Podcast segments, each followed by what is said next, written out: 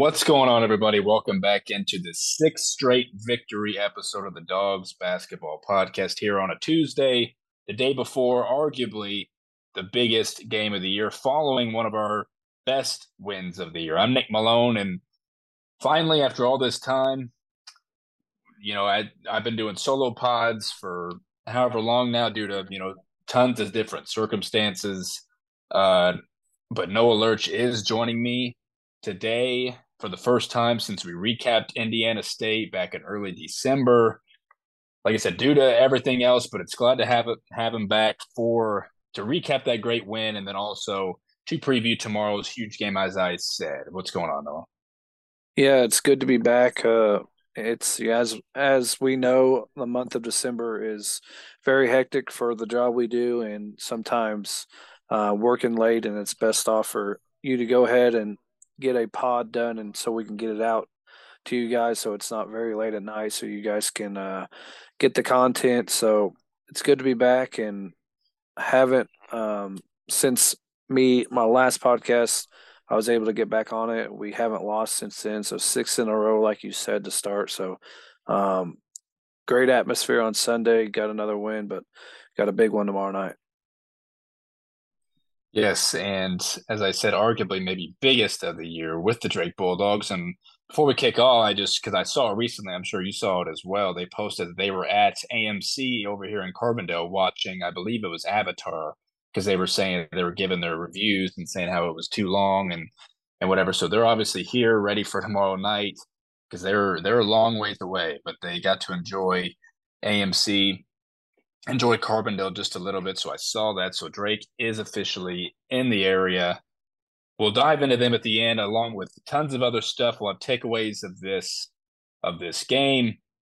We had obviously the coaches teleconference happened yesterday that we will talk about. Uh, some tidbits maybe that other coaches had. Definitely what Brian and Darian DeVries had to say just some other things before we get into the large Drake uh, preview that just has some stats and obviously, like I said, some stuff that Darren did say from that, along with our typical things. So let Noah, let's dive into this this New Year's Eve or New Year's Day game rather. Uh, and right away, I mean, everybody knows tremendous crowd, and we knew beforehand that it was going to be this way because they were posting how whether it was the tickets things, but they were having so many like drinks for people. And when we showed up, it was, you know, lines were longer than, you know, you could barely even walk through the concourse to get to our seats. Or like the longs lines were that long as soon as you got in the building. So that had a lot to do with it. And we know we know the balloon stuff that happened.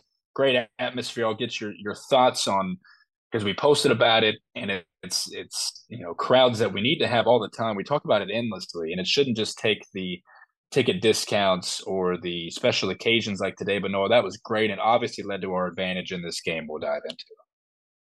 Yeah really um i knew i knew it was going to be one of the bigger crowds of the year but really didn't expect um over 7000 there on new year's day. I knew a lot of things happen on that and a lot of people have probably some rough nights the night before, but um, if the arena can be like that, I mean, it doesn't have to be like that. Like I said, for tomorrow night, I hope it's um, 5,500 to 6,000. I if we can get to that number every night, and the more this team wins, uh, we can get back to like maybe the old, good old days because it's a big advantage um, to help our players feel the energy and uh, to get to to get through some of the um, tough stretches of the games because there's a lot of still offensive stretches where um, we need that extra boost to get a bucket or two.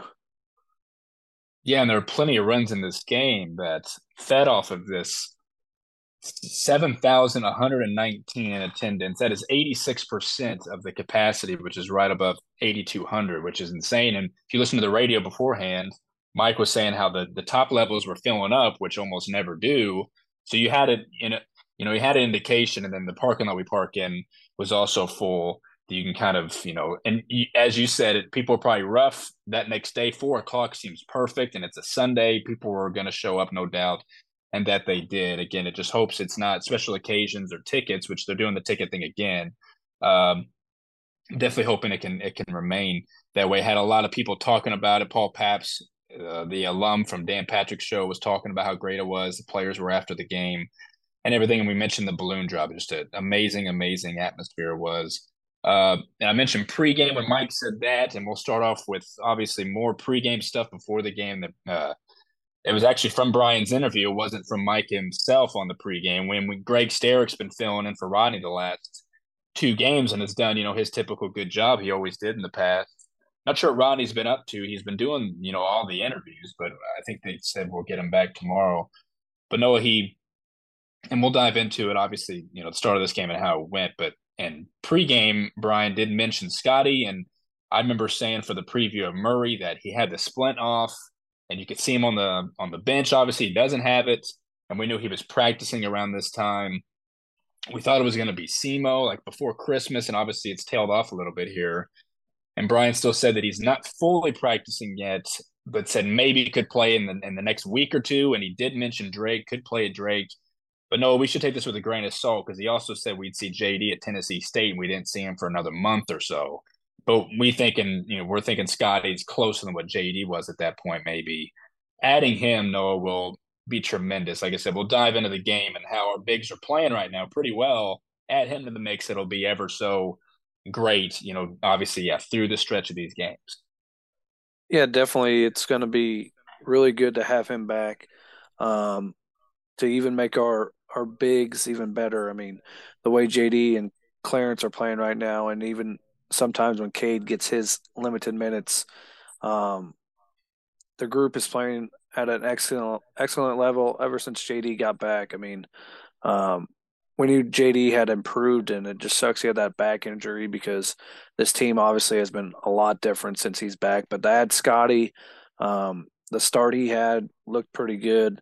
Um, we're really excited to have him. So a three big man rotation um, with the three athletes we're about to have is going to be insane to see. Insane to see, and defensively and scoring at the rim.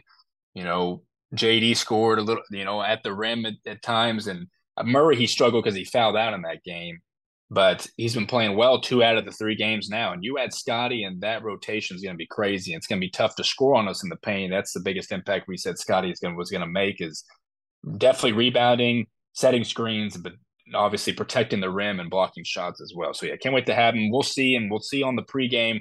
We'll retweet everything we see, and if he does play, if it's talked about in the pregame, they they always post personnel reports, so we'll see if all that happens. But if not, it's fine because we've been getting by to this point without him. Uh, and then we'll see him hopefully maybe on you and I on Saturday. We'll, I guess we'll find out and see. So now let's dive into this 18 point win, which as we knew Belmont was kind of hot riding in here. I mean, I'd said I didn't go through all the main stats for them because it was just a lot to go through in short amount of time on New Year's Eve. Um, but they are their tops, and as we know before, it's shooting. Their tops and pace. Their tops and I'd say in the Valley, they're top 50, I think, in both of those regards in the country.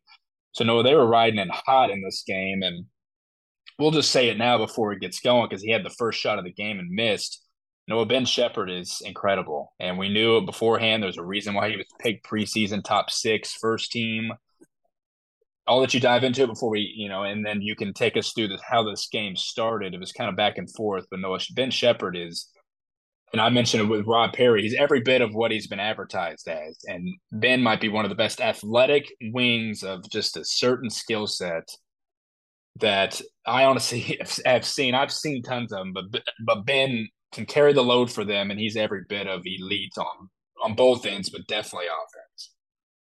Yeah, absolutely. I mean, um, just seeing the way the guy made cuts and his first step um, just shows you the type of athlete he is and uh, it's it was crazy to see. We knew he was going to be good, and we thought it'd be a long night. Um, I think he had ended up with 13 points in this first half, but um, really, I mean, off the get go, um, I think when we got there, Marcus hit his fir- hit the first shot, um, made it two nothing us. Um, then uh, Braun's got a mix mismatch on Lance. Um, he got to line one of two. Um, just back and forth really, really quickly. Uh, Clarence got a layup. Um, Friberg hit one of his few baskets of the game. Uh, Tyson with one of his baskets of the game made it five four. Then X answered that um, six five right there. Um, then JD got a layup after he subbed in to make it, but Sheppard answered that layup with a three. And with 14-10 left in the first half, it was eight to eight. So back and forth right away. A little bit sloppy by both teams, some turnovers here and there, um, but really good defensively by us from the get go. No doubt. Um, it's definitely in the second half that was the case. And yeah, they started bronze. We uh Cade Tyson, who missed the Bradley game. He was sick. A lot of players have been sick. I mentioned Brian Moore, who played against Evansville for Murray. Uh, so some sickness going around. So he did play, and yeah, he got on the board for them early. He, he's a nice player. He'll shoot from almost anywhere, and he's not afraid to take any shot, really. And Friberg, we mentioned the Princeton transfer he's got some size to him, like bulk wise, and he can shoot. And there were times where they were they were putting out a lineup that was at least six four or bigger. Like, and they we'll get into it. I mean, Noah, they played zone in this game a lot, and I we did okay against it at times. I don't know if we even saw it coming. We know we can be kind of flustered offensively and be kind of caught off guard with something like that. So they were use that size with that zone they were using, and you're right. It was good seeing X, and we'll dive in. I mean, he, he talked to the guys in the post game about his his game, and it was good to see him get going. Definitely in the second half, yeah, Clarence on the board, and we you mentioned Friberg and Tyson, a couple shots, and then yeah, JD had it.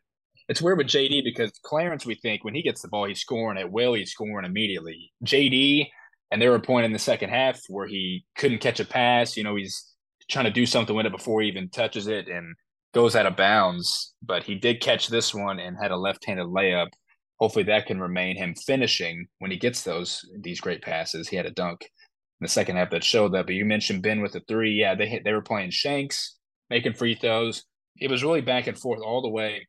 I mean, Noah Dalton scored at the halfway mark, gave us a one point lead with one of his really good layups from the left wing, just penetrating, got it. Dalton had a really good game in this, but Marcus living at the free throw line. Ben Sheppard had a, a steal which he almost like almost walked it to the rim for a dunk. No one really ran back. It was he got in the passing lanes and went co- and went all the way. And then Friberg made a three. They gave them a two point lead. Derek Saban, who we joked was Nick Saban's son, he's a he's huge, and he was down there. He had an easy layup that we really gave up on on defense. Finally called a timeout because we were down by four. And then Marcus and Ben, who are superstars that they are, were going back and forth. Ben had his own. They were literally back and forth. It was it was Ben Jumper or and one finished an and or Marcus Jumper, Ben and one, Marcus layup, Ben three, and then it was nothing until Clarence had one of his layups to three minute mark, uh, down by four. Lance had a layup uh, or finished an and one. Then they had a little bit here, but Noah, after Ben made a layup, that was because right before that, one of the worst calls I think I've ever seen. And you know, you've been you've been with me with SIU games for as long as we've known each other, and you know, we'll jokingly, sometimes not jokingly, obviously boo when something's bad. And I don't know if you can attest to it because I feel that way about myself. I was never that adamant and as mad as I was in that moment because of how blatant they missed Ben Sheppard kicking it out of bounds. And no ref saw anything. Three of them were on the court and they still gave them the ball, thought it was out on us, and no, I got points out of it. And that's how the, the half ended. But just, we talked about it knowing Jerry Shepard, I think, did the Murray game. It was awful in that game, and really have, haven't had one solid refing game. You're never going to have that. But no, that was the most blatant miss I think I've ever seen, and like I said, led to points, which allowed them to have the lead that they did at the half. Yeah, most definitely. I mean, they said the ball was tipped. I mean, it was tipped, but um, we hit it off his foot. I mean, it's blatant. Um, a tip a tip ball ain't gonna directly go out of bounds like it did. I mean, it was a very bad call, but um, we were able to um, bounce back off of that and um, get a bucket with Lance before the half. Uh, but Bronze right back, to, right back, got it back. It was 26-3, then Sheppard 20, like you said, after that bad call, 28-23 at halftime. I mean, very bad. I mean, Trent had a turnover at the end of half, and luckily Friberg missed a three at the end. True, we were leaving him open at times, and they missed a lot of easy shots in the second half. It's just the fact that that ball went so hard and so fast out of bounds. It's like, how can that even? I don't know, but they were getting booed off the court. They were going in the Belmont's locker room. We were saying, yeah, follow them back to the locker room that they were helping them a little bit. So now let's dive into how the second half looked. And it's always nice, you know, we were sitting in an area where the connection was kind of bad. Uh, at times, I was able to get this halftime tweet off, but we were able to get the sheets that they provide for us. They print out for people, and we were able to see stuff like plus minuses. Um, Marcus had seven, almost 17 minutes in the first half. He had a plus minus of two. The lowest Noah was X, which was odd because we mentioned he just ended up turning around in the second half with a minus 11. We were minus five as a team you said to me that you know because Foster did play six minutes, got two shots off two threes. He was the best plus minus at five. Dalton was a two. So was Troy. Um, but I remember tweeting at the time that outside of that blatant call miss, there wasn't a whole lot to talk about. Like it was five, could have been three, and should have been three. The game was kind of at hand. You know, at that point, we didn't really take in a whole lot from it. I guess just get a couple stops is what the mindset was at that time. No, what stuck out to you at the half? Like I said, a lot of minuses on our group for, like I said, Lance, Lance even 16 minutes with Marcus had a minus eight. Other than that, what really stuck out to you, even from that or a team perspective, that we definitely turned around in the second half? Yeah, really just, I mean, Seaton in the first half, 0 of 10 for the team from three. Um, that definitely changed in the second half. We're able to knock down a couple. Um, Belmont was three of eleven from three for twenty seven percent. Um, we only got to line three times. They got to line five times. Both knocked down three. Um, but really, it was it was a big first half with able to limit them, limited. It could have been a lot larger lead because um, we had a couple sloppy turnovers there, and uh, they got an extra bucket off that bad call. But um, it was a it was a decent first half. We were able to um, limit them to what what they could get the lead to. Cut have it to only five before the half was big time. Um, the crowd was able to after the festivities able to um, help them get back in at the second half. But really, I mean the Jawan did not do much in the first half. Um, I think at one point he went back to the locker room. I wasn't sure what for. We were sitting on the other side of the arena. Um, but he came back and then came back in and just obviously he's probably not 100% from his injury last year, but he just didn't look right to me. So I don't know what happened there. Nobody asked um, Brian about it in any interviews so far, but um, I love what I seen out of Clarence and JD in the first half. Um, Trent with a minus seven did not get a shot off in the first half. Um, did not put a had a turnover, and that's the only stat he had on the stat sheet. We got to have more out of Trent. Um, but yeah, I mean, able to with a bad shooting with three pointers, 0 of 10, to only be down five at home. That's um, a positive, probably right there. For sure. And you mentioned Trent. I agree because he hasn't, and he was in an interview I think they posted on game day and let's talk about you know his shooting struggles and how he's going to snap out of it and you know that he's trying to do his best to like impact the game in other ways which we know he was and lance was on ben a lot they were on each other and trent you know at times was getting back down in the post by Friberg and a lot of others so and was getting you know was getting fouls called on him so it was kind of a struggle with that like i said they had a lot of thick guys and even if he was on ben he, we as you said at the start he cut so much it was hard to stay in front it was one of Trent's probably toughest matchups he's had that we can remember. But yeah, I think the threes will start to fall for him. We hope anyway. Obviously, that'll help us even more as a team. And you mentioned the festivities. Yeah, the balloons. They had them all around four different locations, and they took them forever to get them. I think they were all supposed to come down at once. One did, and then they had to take a while to get the others. But everyone was popping them. We were talking about how the second half with free throws, it was going to be. Uh, they were they were telling people to keep them off the court, but the popping noises. Like, I don't know if you want those during be an advantage if they were shooting free throws and a disadvantage if we were. People start popping, but they got them off in enough time. But yeah, overall, I think it was that hand. 0 for 10 from three to start is tough. Uh, very tough. I think we we almost started that way from three. Not totally. We made one, I think, at the Murray game. So we haven't really started the game well from three, but we know these second halves have been dynamite. So yeah, the the five point deficit. So let's get into how this this second half went. Marcus got us on the board, cut it to those three, what it should have been. So it should have been a one point game to start. Either way, regardless, uh, no, here's a stretch where we thought it could have got away from us because Friberg went one of two from the free throw line. Lance missed a layup, and we'll get into Lance roller coaster again.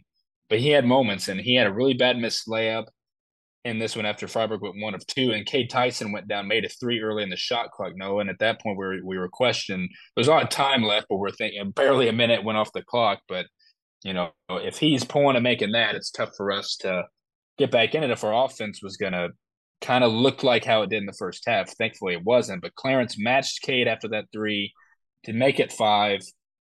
He went one of two from the free throw line. Uh, Keyshawn Davidson is one of their good freshmen. Uh, he started, didn't do a whole lot in the first half, did make this jumper to, to get it back to around six. Lance finished an and one, and, and that's the thing. No, he'll go down, he'll literally almost go coast to coast and get an and one. And like I said, it was a takeaway. We'll just touch on it now that um, the fact that he needs to pick and choose, he knows he can get whatever shot he wants. He just needs to pick and choose when it's appropriate because no, if he goes down and, and bricks and bricks either a three or one of those layups, and he turns around again, knows he can penetrate off Ben Sheppard all game, and then finally gets gets the foul. I think he got pushed in the back and made it. I mean, take us through some other things after that. No, I mean he and then he's he's been making his free throws. He's like a sixty low sixties percent free throw shooter in his career.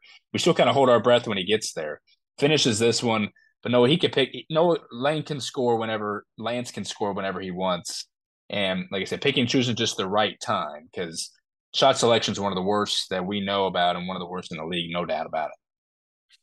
Yeah, absolutely. I mean, he can get he can get downhill whenever he wants, and I would just wish he would have that mindset of getting downhill to be able to set set up that that three point shot um, that he has. I mean, it, it'd be a lot better um, instead of him having to take the the 40 footers he has to take.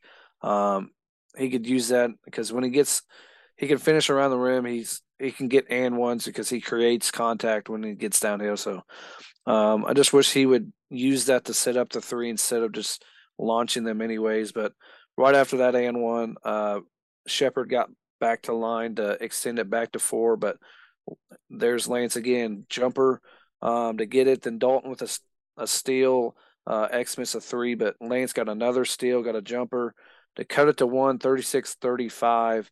Uh, Sheppard answered him 38 35. It was it, that little stretch, seeing them, those two go back and forth. Uh, pretty exciting basketball. Then Dalton, um, it happened at Murray. Dalton hit a three, and everything, a lot of other threes started going in for this team. So um, let's make sure he gets one in the first couple in the first 10 minutes so threes can go down tomorrow night so dalton hits a three to tie it at 38 um, davidson misses a layup lance hits a three this was the stretch where arena really got rocking um, back-to-back threes by banks and jones um, to take the lead it made it a belmont timeout turned into a media timeout but um, two big shots like i said once dalton it happened at murray dalton hit one and things started to happen. So he does it again. So big momentum swing be able to take the lead 41-38 with 14-15 left in the game. No doubt. And because Ben had a 13 point first half that, uh, you know, and we'll talk about his final score. He really scored it all in the first half of the second half. And I believe his last points was at 1258. Uh, he had a layup, but you're right. They were going back and forth. And again, they were guarding each other. So it was nice to see whenever Marcus and Ben were going at it in the first half. And exactly right. It happened in Murray, happened here when when we get X either it's second chance points or just in general, Dalton's getting a three.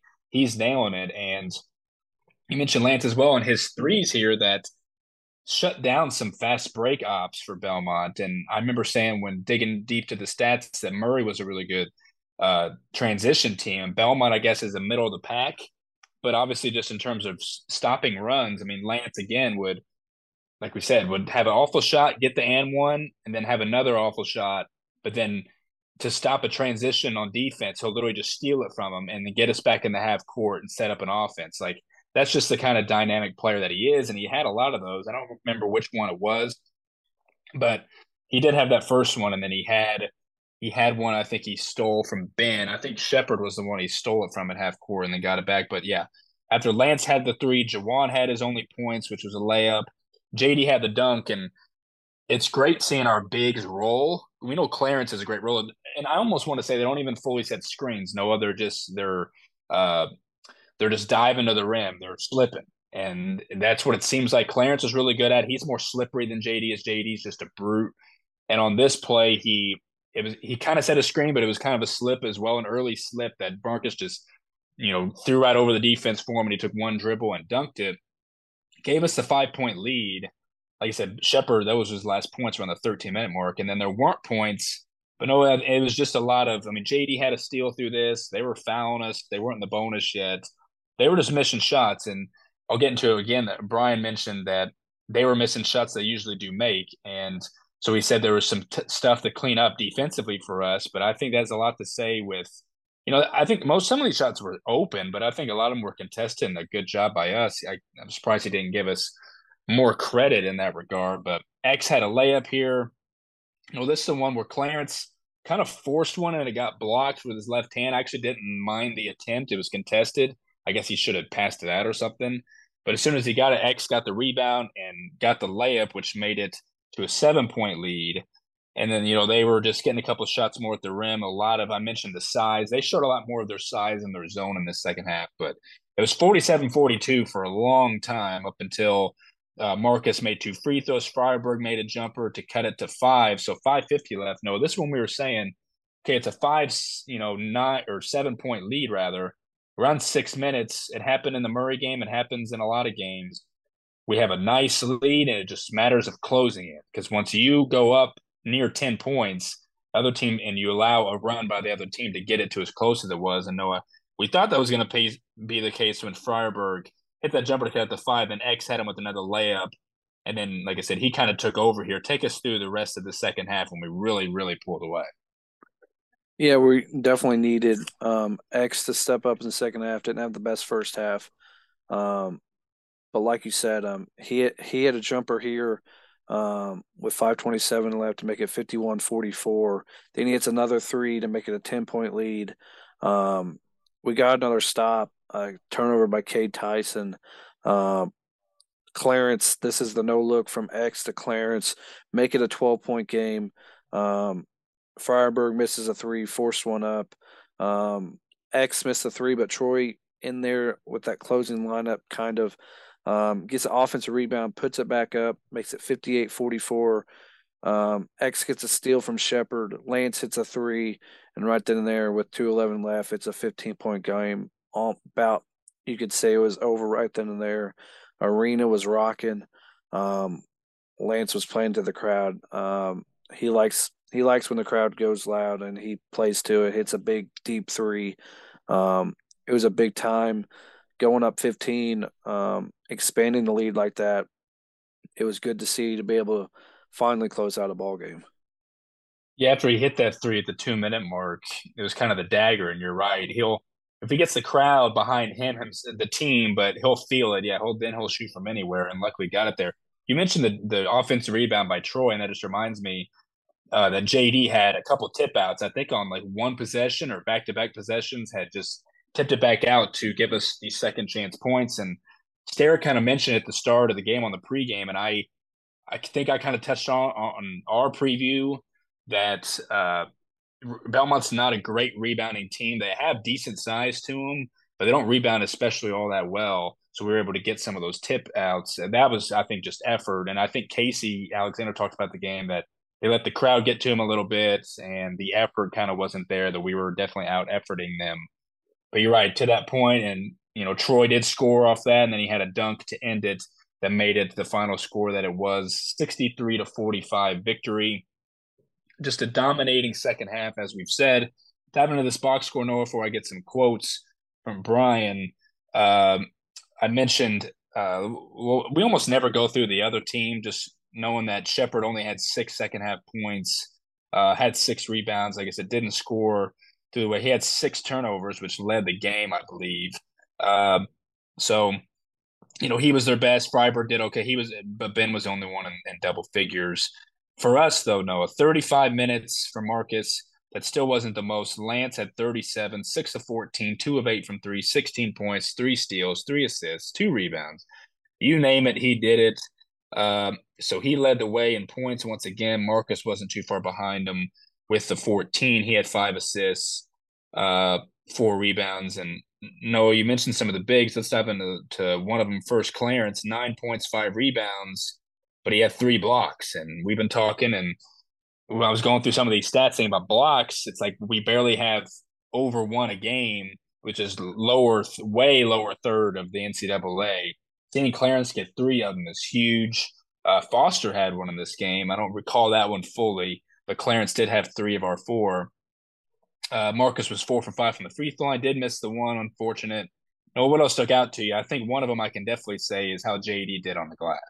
Yeah, absolutely. I mean, JD um, had a really good good 21 minutes when he played. Um, got the four points, but nine rebounds. Um, was able to uh, affect the game defensively. Um, he's been really good so far since he's been back. Um, Troy with a, a, a, really solid 14 minutes. Um, really good stretch there in the second half. Ended up with four and three. Um, he's starting to find that that that role outside of when he's the season started. He was having to play play the five man. So um, he's found his role there.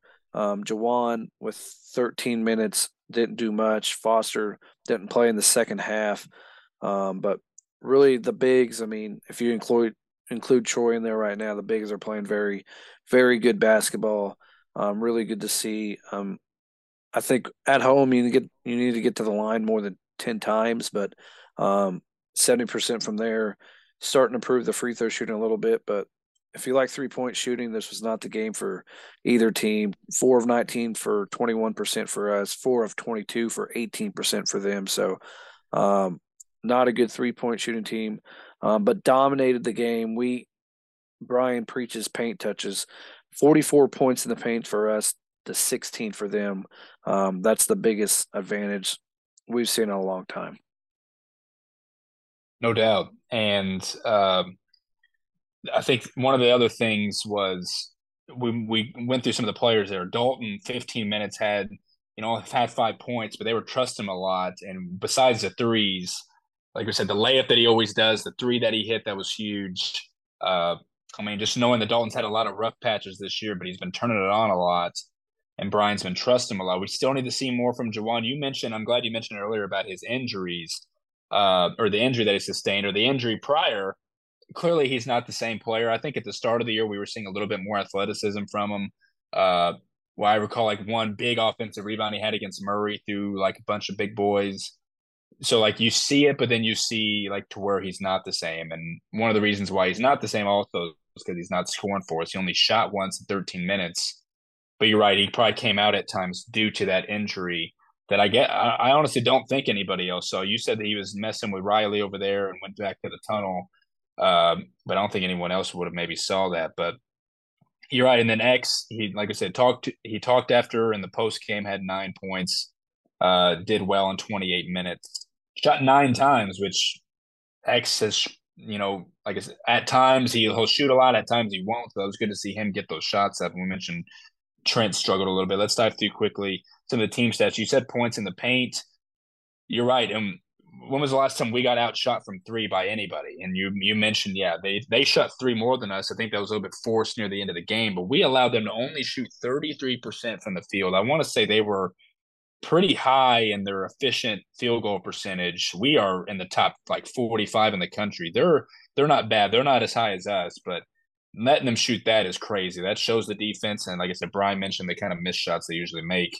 Um, forced 15 turnovers of theirs we beat him in almost everything else. Had more steals, more blocks. Noah, quickly, what else stood out to you? This was I'll mention. I mean, I'll mention maybe in our regard, efficient offensive percentage. You know, forty six percent is a nice number. You mentioned only shooting ten free throws, not a whole lot. Uh, but keeping them to 33%, a Casey Alexander led team that you know is going to be buttoned up, that's pretty, that's obviously shows how elite we were in that second half.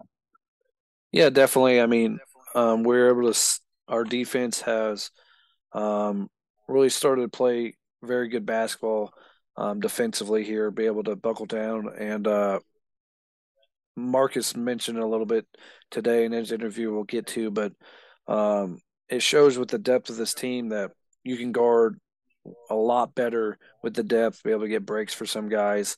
Um, we had 15 bench points; they only had four.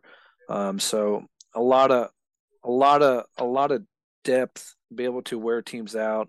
Saw a little bit at the Murray as well. So, um, able to guard the way this team wants to guard a Brian Mullins led team.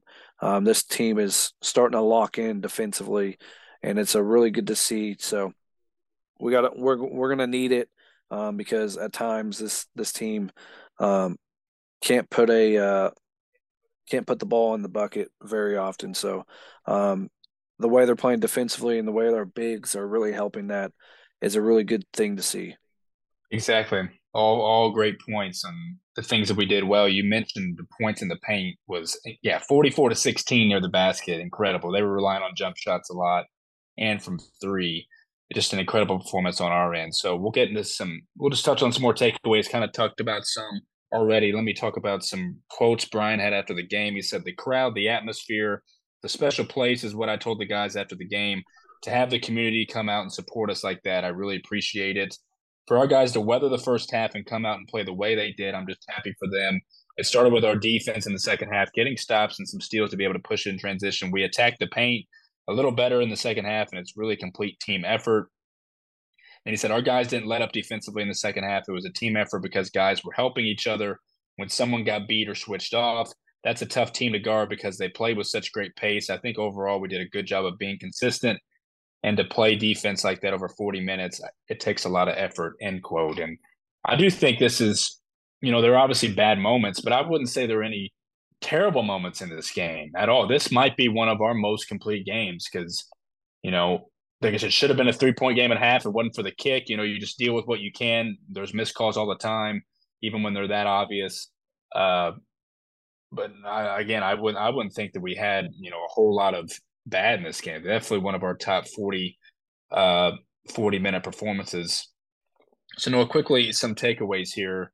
Uh, you mentioned 0 of 10. I think we were actually 0 of 0 of 12 from one point of three. I think Brian said after the game, or Mike did, or one of them did. Uh, we mentioned how elite Ben Sheppard is, and I don't. He had 19 against us. He'd been averaging around maybe 18 to 20 through the first four Valley games. We'll get into another topic here about you know, who might be leading the Larry Bird race. There's some other some main options because we have one of our guys that could that will uh what's leading to four games. Mentioned Lance's roller coaster. Lance was Missouri Valley Player of the Week, which I wanted to touch on because obviously Noah, I mean, we recall he had 21 against Murray, which and we welcome both these teams to the Valley, and Lance led the way in that regard. Uh, not having it in front of me totally about what his stats were on the week, but I think it said it was his first this season, clearly third or fourth of his career. Uh, yeah, the fourth weekly honor for us this year. It's the first, no, that's the first player of the week for Lance in his career, which is crazy to say. 18 and a half, three and a half assists. Uh, like we said, mentioned with these great games, what is that math? 37 points the last two games. That's crazy that he that's good. And we know that there's been a lot of other good performances around. He's apparently shot 14 of 30 from the field to get this honor, which is obviously huge. And mentioned the second half defense. So, no final thoughts on this game, you know, and go ahead and pick out who you think could be a dog of the game after this, and we'll end it on that, starting off 2023 with a bang. Yeah, I mean, it's it was a great environment to play in, great to see. Um, the Banterra Center um, get its biggest crowd um, in a long time. I think 2016 they said so. Uh, really great environment to see. Um, the balloon dropping was um, a little underwhelming, but it was pretty cool. Um, but yeah, big time win to uh, continue this win streak. Um, to welcome the the two OVC schools to the Valley with uh, two wins in a row here um, to get going, to get some momentum, to keep the momentum going in tomorrow night because it's a big one tomorrow night. So, uh, dog in the game. Uh, I know X was big in this game, but I like JD. I mean, JD's defensively and be able to clean the boards and give us four points. Anything he gives us is a bonus. So, and one of those was a big dunk um, he had. So I, I would say JD. 100% agree. I think JD was my dog of the game after the SEMO game. It was, I said at the time, his best career game as a Saluki, which is saying a lot. We know he only has one full season to show for. I can't think of ones last year. That one and then this one, it, it does show. And Brian touched on it. He was asked in the teleconference about JD, about it and what he's been going through, how and how he's been doing the last two or three weeks, and now helping us. Uh, yeah, and then I think there was something else I wanted to touch on, but no, let's dive into now uh, the the games that happened. Obviously, a lot has happened. There were two more games this week. We're now entering the third week of two games. Dive into what has happened. And we'll touch on some of these games that have happened. A lot of good ones. Yeah, there's some, been some really good games. Uh, Saturday um, wasn't a good game, but Bradley blew out UIC 79-45 up in Carver Arena. Um, Deen led the Deen led the way, 14 points. Mast had 13 points and 17 rebounds. Rienk, um, with our, we're going to need uh, our three man big rotation to go against a guy like that, and they added um, a new big man as well. Not sure if he'll play right away, but they have some bigs um, we're going to have to contend with. Then uh, UNI um, comes back on the road at Illinois State, 66-60. Bowen Born leads away with 25 points. Uh, Tytan Anderson was also good in this game. So UNI um, still battling, got a lot of injuries. I think we have a five update here um, at some point. Uh, on Saturday, Indiana State goes on the road at Valpo, 68-50. Um, Indiana State stays undefeated in Valley play. Cooper Neese 16 points for them. So um, Sycamores stay hot. Um, they got some interesting games coming up for them.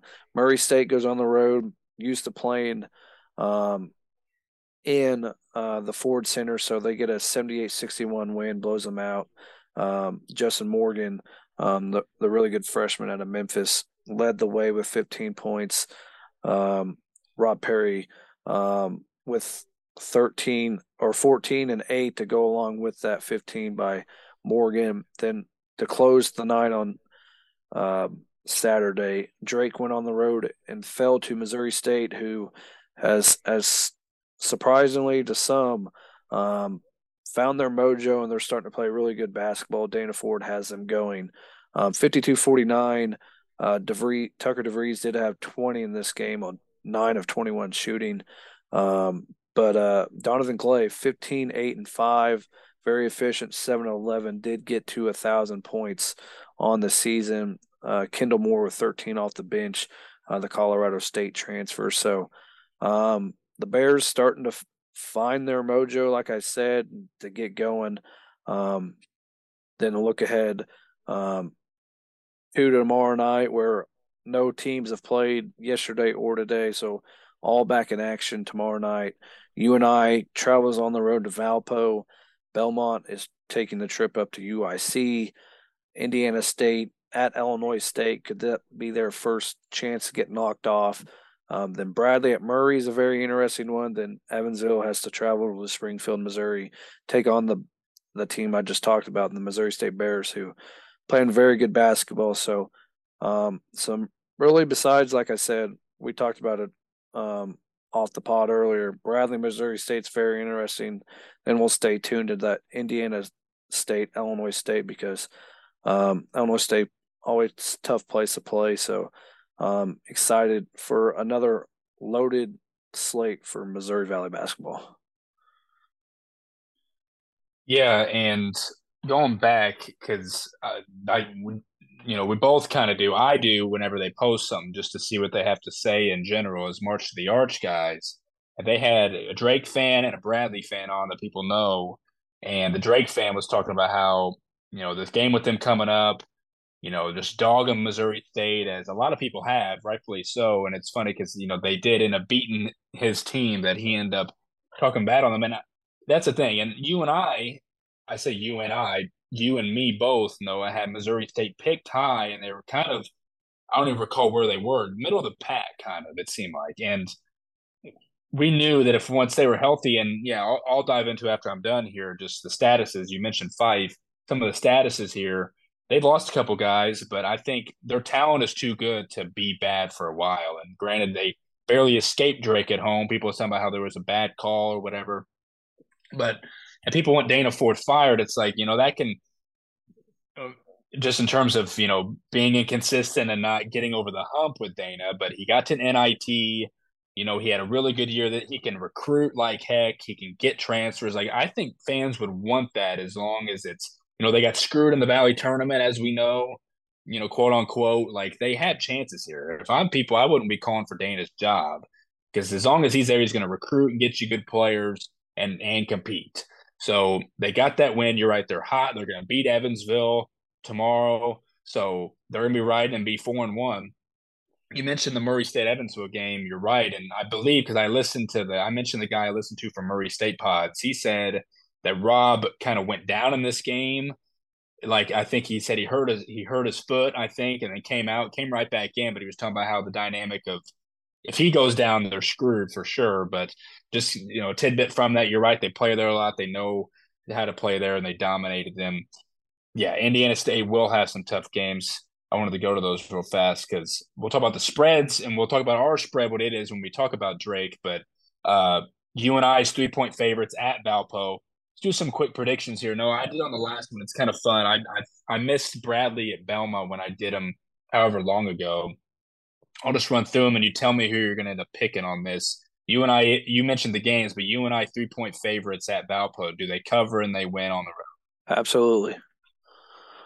Minus three uh, Indiana State six point favorites at Illinois State. As you said, it is a tough place to play. We would love, and it's tough for us to win in our game, no doubt about it.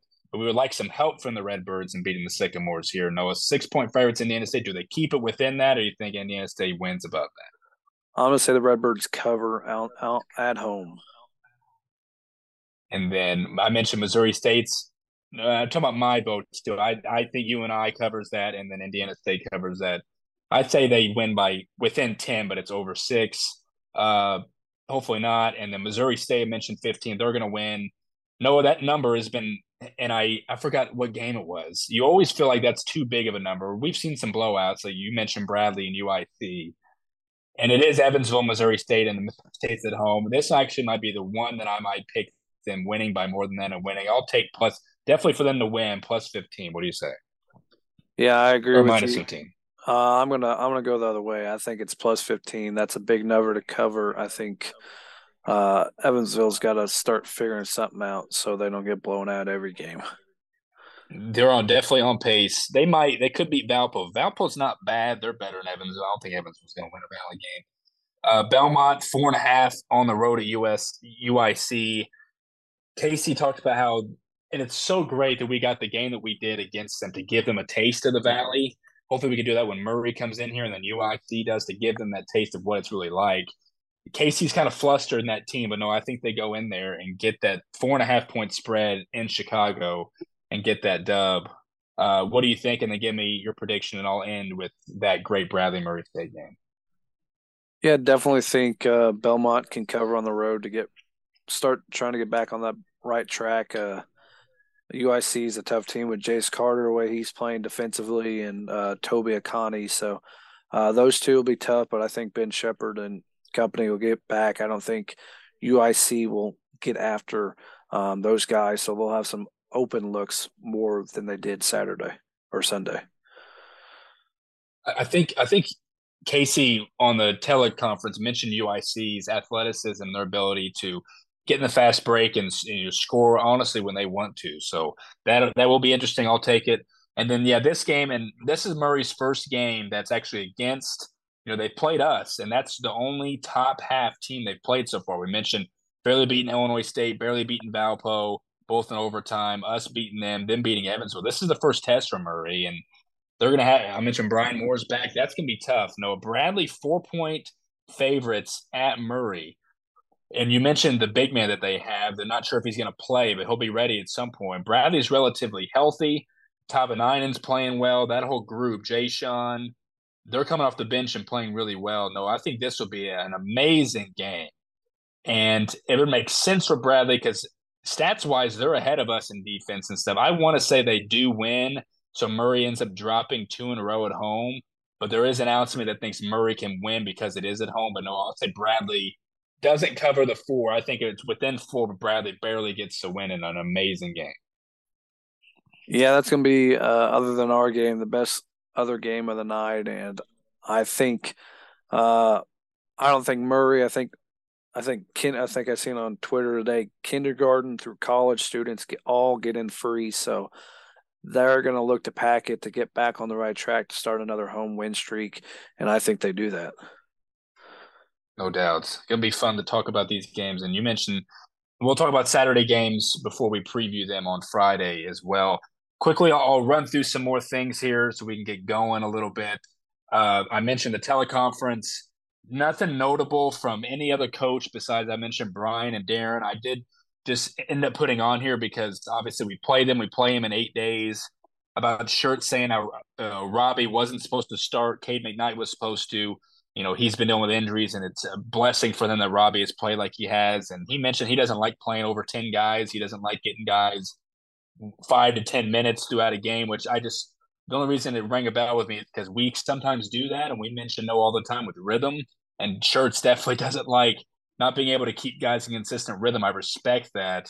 He's an incredible coach, as we know. There's a reason why they're 4 0, although you said, yeah, they'll be, te- they won two great, two great, two really good games and you know a little bit funneling around. They'll be five and zero oh before they get some good ones. But I, I wanted to touch on that. Other than that, though, Brian, I, I already mentioned what Brian had said about kind of we've been playing well, but you know still had a little bit of he he did credit our recent success with having more home practices and having that stretch of home games, Noah, in this in this win streak, which definitely makes sense when we're on the road a lot before that. I think that can definitely, you know, getting the group more together, sleeping in your own dorm bed, you know, not having to travel. I think that can easily be a reason why success can happen. And Brian did credit that. Uh, and he still says we still need to emphasize our bench needing to be a strength the rest of the way. Uh, we'll mention Darian's at the end whenever we preview. Uh, so let me run through some. You mentioned Phyfe, and yes, because I I saw Harry post his New Year resolutions for the Valley, and it reminded me about Phyfe but just the fact that he was going to be reevaluated this month about his uh, his blood clots, and we know he had the lingering effects and issues from COVID. And UNI could really use him after losing Nate Heise for the year. Uh, you know, a couple of their bigs like Cole Henry have been playing good for UNI. We'll talk about him at the end of the week, but obviously that's huge. Not sure if he will come back, but it's just something he'll be reevaluated this month. I mentioned Missouri State being without a couple guys. We know Matthew Lee's been out since the second game of the year. Dawson Carper now uh, apparently has dealing with a knee injury that could keep him out. Uh, Dana didn't really confirm that officially, but I mean that's obviously huge. And no, we talked about it because Carper and you said Donovan Clay thousand points, great to see. Uh, but Noah Carper, I think averaged maybe four and three, or maybe around that. It's off the top of my head. I did look at it previously, but no, I mean that changes everything because they're already big they're one of the biggest teams in the league. Without that seven footer, maybe he's not given the production, but he's just someone in there to, you know, cause havoc, wreak havoc, and just be a presence that nobody wants to drive in. Even with the bigs that we'd have to match, no, that's that's obviously huge news, and obviously UNI could use Phyfe as well. So two big big men news around the league. Yeah, most definitely. I mean, the Carper uh, doesn't play a lot of minutes, but he, like you said, effective when he is in there, takes up space defensively, able to rebound. Um, and yeah, Phyfe not being healthy really hurts that team. Obviously, um, they've had some younger players step up, but without Heise and him, um, their team is pretty much depleted. Um, but yeah, hopefully he can get back. Uh, we know at one time he was an all conference type level player and it was a big time threat down low. So um, if he would ever if he gets back at some point before we play them, um, we'll have three guys to throw at him. So um, hopefully he can get back and hopefully Carper not season ending because um, like to have teams at their best when we play them. Exactly. And I could see Phyfe immediately becoming a coach, following the Seth Tuttle route on that staff. For some reason, I can just see it. Uh, you're right. He's been a great player in his career, and uh, you know we do. We want to beat teams at their best. We just want his health to be prominent and good, clearly. And yeah, Carper definitely want to beat them when they have him. Just just knowing that he is that presence, and um, so we'll see what happens. We really only want to. The teleconferences are great. They'll happen every week or every other week, preview or recapping the two games previously and stuff. So we'll always retweet that and talk about news from that definitely from Bryant and the team we're playing, but for sure, any type of injury news and anything else that happens. Uh, some other things here. Nolan, I'll get your thoughts on this other thing. I just I saw this earlier as well, and it just stuck out because I know they're not a deep team. We just played them, and just because we know Marcus plays a lot and Lance plays a lot, but uh, JaCobi Wood and Rob Perry are leading the Valley in minutes. I think it's like 35 and 36 respectively whatever it is, and it might be even by percentage wise they're over other guys, but they're leading the way. Like I said, they might end up wearing down for that reason. Their stamina is better than what a Marcus is for why he would wear down, but they're not very deep. And you know? Quickly, I'm sorry. You know, I'm going on whatever because I know. Did you end up because you weren't able to watch them again? Did you rewatch it? And we just talked about their matchup with Bradley and stuff, and uh, they're not deep. But what do you think of them if you did watch them and their talent? Because we're thinking they'll remain around the middle of the pack as well, but that could obviously be a reason why they won't, is because they're not very deep. What do you think of the Racers? Yeah, I mean, obviously a really athletic team and a guy like Perry, um, if he gets going, I mean, he can lead them to a lot of a lot of a lot of things. A top five finish easily. Uh, didn't see. I mean, DJ Burns, really really good rebounder. Um, I think he is at the top um, I think he's second in the league in rebounding, but offensively he doesn't give you much. Um, we know Brian Moore did not play in that game, so um, don't know if he helps them that much. But um, I mean, I mean, it's they're they're going to be a lot of a roller coaster. I mean, they have to get some guys get going here, but JaCobi Wood, very good player, um, averaging 11 a game for them. So uh, Wood and Perry can lead that team. They need some. They're they're kind of like Marcus and Lance. They need help, and I'm not sure it's there.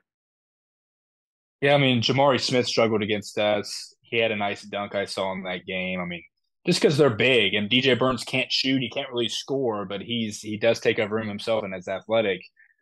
That game going to be great. I think Murray's going to be fine. It's just yeah, they're going to win their home games maybe if they're supposed to it's like UNI doing a maybe hope you know win most of their home games, but we'll be around the middle of the pack. Um, just wanted your thoughts on that because then that segues us now. No, before I breeze through some other things before we get to Drake, let's talk about and we'll talk about maybe every four games just because it's a topic now, and we're talking about how great Marcus is playing. Let's go some of the some of these options real fast, and we'll start out with Marcus in terms of the Larry Bird Trophy and who's going to win Player of the Year this year. No more AJ Green to hog the awards. No more Lucas Williamson to put his name in. We know who the preseason favorite was. Seems like he'd still be leading the way right now. Noah Marcus so far, he's still leading us in every stat besides blocks and steals, which he always led us in. Definitely blocked. Clarence took that over now with about a half a game. 17 for Marcus, six rebounds, averaging out to four assists, 50 from the field, three turnovers, has to do a lot, uh, one steal in 35 minutes, 83 from the free throw line, 34 from three. Talk about before he can be a 50, 40, 90 guy. Not right now, maybe by the end of the year. Noah, just because he has to do everything for us, it makes sense. He's clearly one of the best players in the league. He's playing like he should be right up there near the very top of this award so far. Let's go through some other players and who's playing really well. Overall, in the whole season, we know it only counts in conference and there's four games. Uh, but who else do you think, if you were to lead out a top five and rank the five, if you would, of your in your opinion of who's leading what and obviously some of the options. Yeah, just just real quick on Marcus. I mean, he's top five in scoring. He's top eight in rebounding. He's top six in free throw percentage. He's top six um, in assist in the in the conference. So um, that speaks. We know everybody knows how much he um, the load he has to carry for this team. But yeah, other guys obviously um, we mentioned in the the preseason favorite, Tucker DeVries, um, second in the league in scoring at 18.73. Um, he's averaging um, just under Marcus in rebounds at 5.87. That's tied for tenth in the league. I mean, he's he's up there in three point. He's shooting 38% from three point land for ninth in the league. Um, he's getting to the line shooting um, just just under um, Marcus at 78%. So um, this is a guy, then he's also in the top 10 or in the top 12 in assists as well. So this is obviously a guy that's going to contend, but um, he's going to have to do a lot more to if his team starts to fade here a little bit through Valley play. Um, obviously, we saw the uh, another one the other night in Ben Sheppard, averaging 18 a game. Um, he's doing a lot for that team. Um, he doesn't rebound as much as all the other guys do, but he shoots great from the field um, at 45%. Um, then he's shooting 39% from the three point line. So um, this is a guy that could very well, if Belmont can stay in that top five range, um, be player of the year. Um, so those are those are two with Marcus. Um, some other guys I don't think on the outside looking in um, play on some. One plays on a terrible team. That's Ben Krikke. I mean, he's averaging 17.9 points a game. Um, he's averaging 5.8 rebounds. He's doing a lot of things um, for Valpo. Um, so he's going to do a lot, have to do a lot to win Player of the Year. Uh, but I think an underrated guy right now is Bowen Born. He's leading the league in scoring, 19.9 points a game. Um, this is a guy I think you had second team preseason all conference. Um, if they can, if you and I, I mean, they've had some tough stretches, but they're playing some decent basketball right now with him and Tytan Anderson and those guys. Oh, if they can get maybe a five back or something, and he continues to lead the way in scoring, and they finish top five, he could easily win it. For sure, and that's honestly, I I wouldn't really say that he would be leading because you do have to play on near a top team, and you, even if you put up, unless you put up like twenty five to thirty points in the league, and your team's at least six, seven, eight, then you have a really good chance, obviously. But uh, yeah, they're going to win some games, and they're still going to fight. They have the best coach in the league. So he's going to be up there. But you're right. It seems like every time we look at a box score of his, he's scoring over 20 points, and he is special without a doubt. It's going to be fun guarding him with uh, with how our guards can get after somebody, especially when he's the root cause. Because people are, you know, the root player on the team. Everything goes through him. People are talking about his defense isn't great, obviously with his size, but he'll score on you, no doubt about it. Some other guys, you mentioned some of the top ones, no doubt. We mentioned uh, because we, we played Rob Perry he was averaging before the Evansville game where you said he had 13. He averaged, I think, 25 a game through three Valley games and had, I think, was shooting 57% from three. Um, so he's up there as well. And then because, you know, on the 4 0 team, it seems like it'd be remiss to not put uh, uh, Courvoisier McCauley. I, I botched it. I know it. I wanted to say it right. McCauley, though, Noah, he's leading the way for them 17 5 we know how he is. We saw him in person. Going to see him, like I said, in eight days. Because he's on the leading team, it would seem like he'd be up there as well. He wouldn't be leading. It would be, you know, Tucker, Marcus, Bowen, I think. Then like Ben, Rob, it, it's close. We have a lot of stars in this league. And I just wanted to touch on, you mentioned Krikke's going to be on a bad team all year. And Evansville, Illinois State, UIC doesn't really have anything to offer. We didn't say, you know, Bradley, you know, Rienk Mast is he doesn't qualify for the leading score right now. Uh, Duke Deen does, who's going to be on an all newcomer team more than likely. But Mast is still putting up in six less games than what they've played, thirteen and nine. And then Missouri State, Donovan Clay, and guys like Chance Moore have been putting up numbers for them as well. So definitely a lot of options. Wanted to touch on that because we think Marcus is rightfully up there. A lot of good players in the league. We'll dive through that, like I said, every four games or so, so about every couple weeks. Uh, so there's that we wanted to touch on, it. and then I'll breeze through some other things here, some separate topics. It was fun because Noah and I we were at a buddy's for New Year's Eve, and we were just passing time at one point, and we were watching a, a review uh, or a, a uh, the highlights or the almost the whole game. We wanted to watch the whole game of our Sweet 16 game against Kansas just to rem, uh, reminisce a little bit. That was fun. That's how we spent our New Year's Eve is watching those, breaking our heart a little bit, but just knowing the good old times as always, uh, we did have an updated top 25 from mid major that uh, I saw. I believe we were 23rd on it, uh, which you mentioned to me earlier. We're you know, Bradley's 21st on there and some other ones, not a whole lot of Valley teams on the on lists like that, but we haven't been on it in a while. It's good to be back on lists like that, getting like the attention from a lot of people. Uh, and then Rocco Miller had his. I think he had us in the in the low twenties on one of his lists again. Uh, and then uh, bracketology, Lunardi, he's had Drake in there. He's had Bradley in there. Now Noah, he's got Indiana State as our automatic qualifier. Rightfully so. With if he just looked at the standings and picked somebody, heck, he had Eastern Illinois picked for theirs. So he just looks at the standings and just picks the top team. I guess doesn't really dive into it. 14 seed. I'm not sure who they played. Didn't don't remember. But Noah, dive into what the seeding probabilities are from Matt Heckman at this moment. Uh, some surprises on there, but it's it's even across the board from like at least the first half almost. Yeah, absolutely. I mean, love always seeing these probabilities and seeing um, as the season go along, you look at them even more closely to see what happens here. Um, but right now, Bradley highest for the one seed, 42% to win the league. Um, Indiana State at 29%. I thought um, that's a pretty big difference between the two. Um, then at the two seed, obviously it, it, would go to Indiana State at 24% right now. The three seed would end up Missouri State at 20% with the best chance to get that. Um, we're at 19%, so it's really that close for that three seed. We're 16% for that second seed, so right there, um, close to it. Um, 19 is our highest percentage for the three and the four. So right there with Missouri State for the three and four. Then right now, uh, Drake would end up the five seed potentially with 18%, which um, that's something you and I talked about. That'd be worst case scenario if we were to win the four seed and end up have to play a veteran team like that and Drake, who, as of late, we've been unable to um, beat. So they've been ending our season.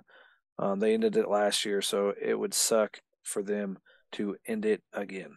Yeah, I think even if Drake or Drake fans looked at that, they'd be surprised. But that is kind of how they're playing, and we'll dive into it. But uh, people are still high on Bradley, and I wonder if they're looking at their personnel that they're deep and you know the rightfully so how they're deemed. No doubt they're they're getting healthy and they're adding on to their team.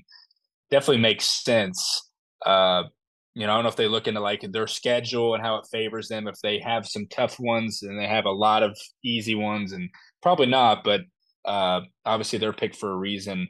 Uh, you mentioned how it is for us or on the fourth. Yes, would be terrible to be matched up with Drake, and that's why because the latter part of this league, we mentioned like the Murrays, the Belmonts, the UNIs will be around the middle. Even Illinois State will be tough, but you know you want to be in position, hopefully near the end, kind of where we are right now, tied for second. You want to play the Evansville's, the UI. You know, you want to get the buy, obviously, because we know we get that for Friday, and then you want to play teams. So that's how it would play out. I keep forgetting that sometimes it's not. You don't get the terrible teams, but you want to finish in the top four. But yeah, you don't want to play Imagine Drake playing on Drake playing on Thursday night would be crazy. But yeah, that will be updated every single time. I'm sure every week, and we'll take a look at that because then that segues us into maybe it doesn't matter where you're ranked because no, we were looking through it earlier. You found it after we went through it, however many years. The last one seed in the Valley tournament to win Arch Madness was the undefeated Wichita team of around what 2013 as we know, and that's crazy to think about. There's been, you know, Illinois State's been the one, Loyola's been the one, you and I has been the one, and none of those teams could get it done. And we talk about, you know, Drake at the at large the year they didn't win it. If they were the one that year, you know, you and I didn't last year clearly, and you know, it is what it, we know what it, how it's been the years, but clearly it doesn't matter. But you want to obviously have the most convenient possible road, and that's what matters most in seeding. But the one one seed does not favor winning the Valley tournament. And we're not saying we're going to be that. How nice would that be? No doubt, but definitely want to be in the top four. So there was that. We mentioned, and we'll touch on Kennard again uh, on Friday because that'll be the day before Noah and I are in Highland to watch him play in the main event. We'll touch on more of that and some other highlight. Uh, we'll t- we'll just give you guys a, a small rundown that day of who we'll be seeing, but obviously we're going for Kennard. That'll be an update after that after we're there on Saturday, we'll definitely have an update about him. We talked about the matchups, other matchups going on tomorrow. Now, Noah, let's dive into this game. I was recalling arguably the biggest of the year. Uh, one could say. Let's talk about the matchup with the Drake Bulldogs before we get into personnel and some other things. It is the 101st meeting between us two. We lead the all-time series 60 to 40, which is crazy. It's just 100 and it's 101st. Uh, we're 34 and 13 against them at our place. We recall the game last year. Um, we we lost by what I think four or three, and I think Lance made a half court shot, or that was you and I. We lost. I'm sorry, because it was back to back games. The you and I game was that game. The Drake game, Noah, was whenever we had we were down by one. Marcus had the ball with like 20 seconds left. Took him forever to get a shot off. Barely got the shot off and missed it. That's how we lost. Excruciating. And then you mentioned, yes, we did lose to him in the tournament. A lot of revenge. We're not playing well against them, as you've said and they've won seven of the last 10 meetings and five straight in the series. Definitely to get off the hump here. We feel like we're getting them at a vulnerable time, Noah. Uh, quickly dive into what they've experienced this year, their games, how they've lost in their four losses, or what they've lost, and then we'll get into quotes and some of their personnel that a lot of people know already and some stats. Dive into what they've been through this year. Yeah, this is a team where coming into it, obviously – was the overwhelming favorite in the league, bringing back obviously Tucker, DJ Wilkins, Roman Penn, Brodie, Garrett Sturtz, having a guy like Calhoun to the team. Um, they're 11 and 4, obviously 2 and 2 in the conference so far. Um, 0 and 4 on true road games. So um, this is another one they get um, tomorrow night on a true road game. Um, they have some decent wins. They were down in the Paradise Jam where they won that tournament. Um, they beat Buffalo, Wyoming, and Tarleton State. Um, they ended up starting Valley play at Indiana State where they lose by two, and a very late one where Tucker did not get a call on a shot in the late in that game. Um, then they beat uh, UIC at home by 13. Um, they went to Richmond um, got beat by 30. Did not expect that. We didn't think Richmond was as tough as they have been. Um, they go to SLU, play decently well, lose by eight at SLU. Then they go to the battle in the vault, and they knocked off at the time number 15 in the country, Mississippi State by six. Um, they blow out a non a non Division One team. They get a win at home against Valpo by five. It's pretty close, uh, but a lot, a lot of Valley games end up that way. Then we talked about it earlier. Um, lost by three on the road at Missouri State. So back to back tough road games here um, at Missouri State. Then they get to come to Carbondale. So not very good on the road. They've they are four and zero oh on neutral site games, um, but this is a team that has up and downs. Not as deep as they have been.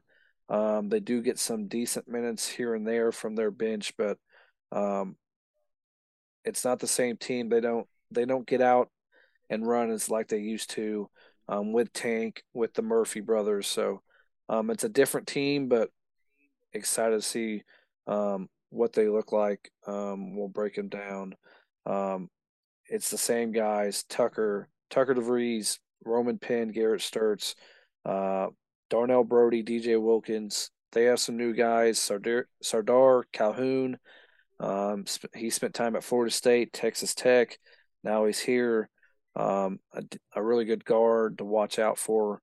Uh, then some other guys. They get some minutes from Nate Ferguson, Connor Enright um, from Mundelein, Scotty's high school teammate. Okai, um, pretty good off the bench, and Eric uh, Northweather, a big man, plays a little bit for them as well. So a lot of guys off the bench they don't have production like they have been, so they're not as deep. So hopefully we can use our depth and wear them down as the night goes on tomorrow night.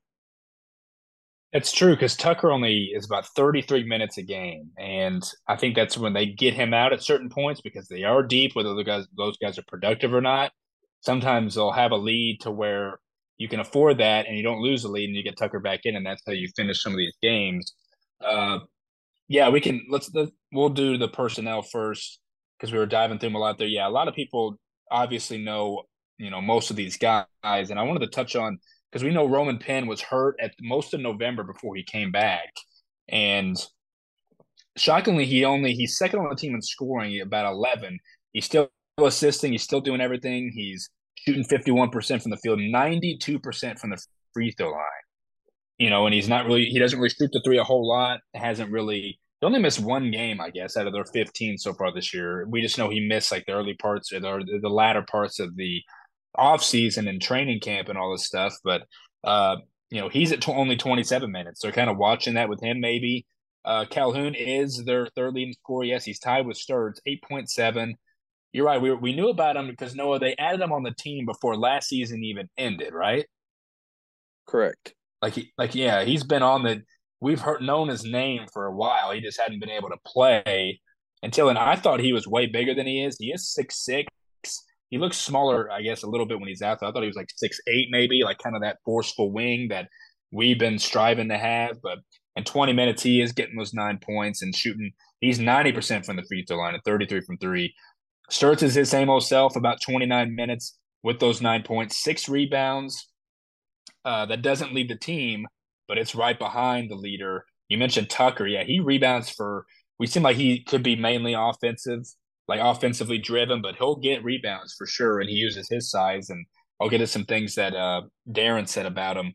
But you're right. And it goes down to, you mentioned Enright. He's played in every game, gets about 17 minutes, doesn't score, a whole lot, scores a little bit and does a lot. Yeah, he can.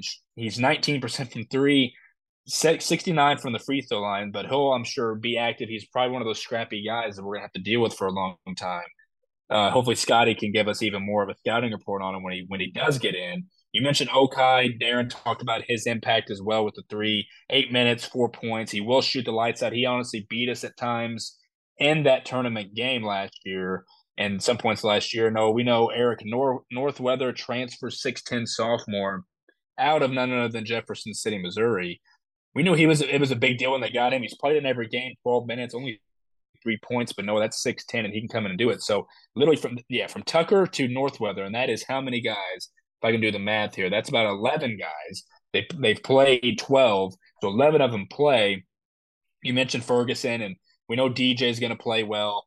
His scrap and uh, you know, defense and on both ends, Brodie's, and they they get some uh, Samake back, which is a big deal from Drake fans that they've been making, and getting him back. It was his first game, but he's six eight. Like he's adding what Bradley's getting from that other kid, international kid, arguably, and we'll see with production wise. But he had eight and seven in his last game in twelve minutes, so he's going to be a problem, no doubt about it. Uh, they score about seventy four a game.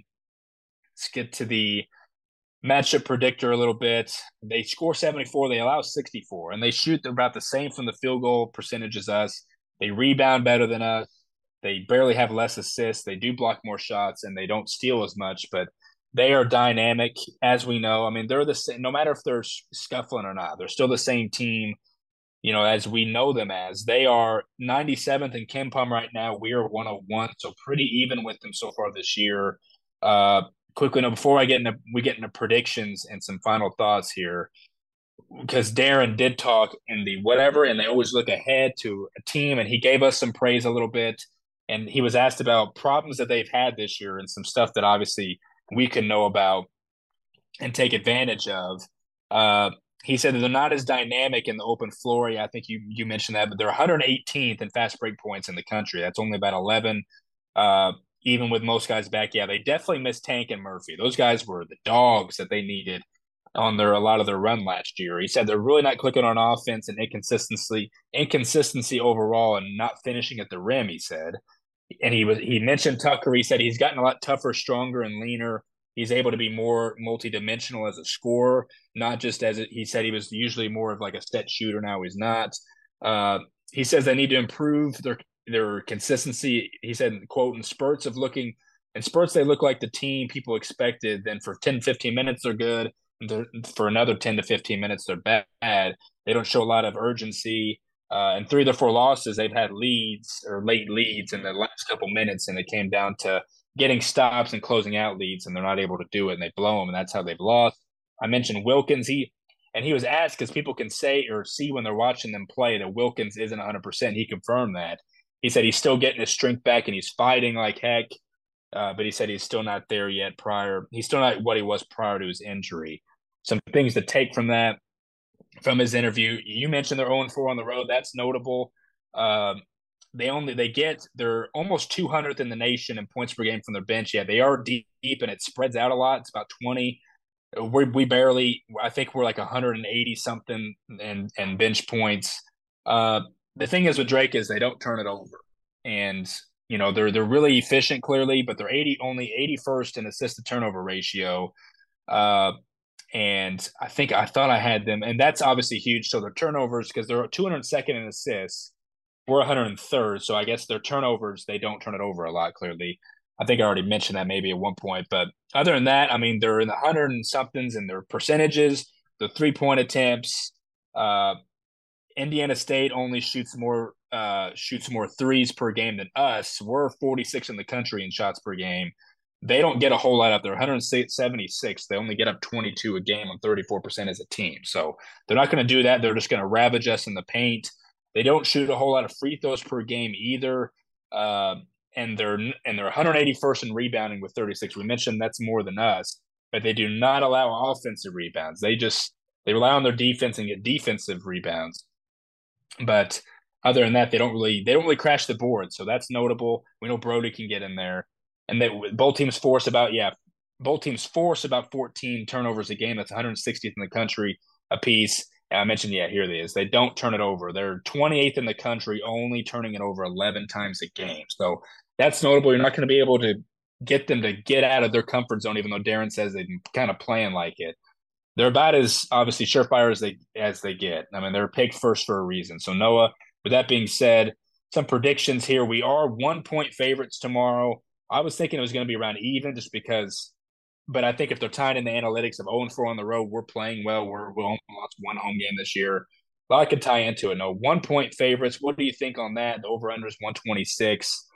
Your predictions, your dog of the game, and then your final thoughts. Yeah, I really think um, we need to take advantage of this one. Um, I think KenPom had us winning by two um, when they did the prediction of our schedule earlier this year.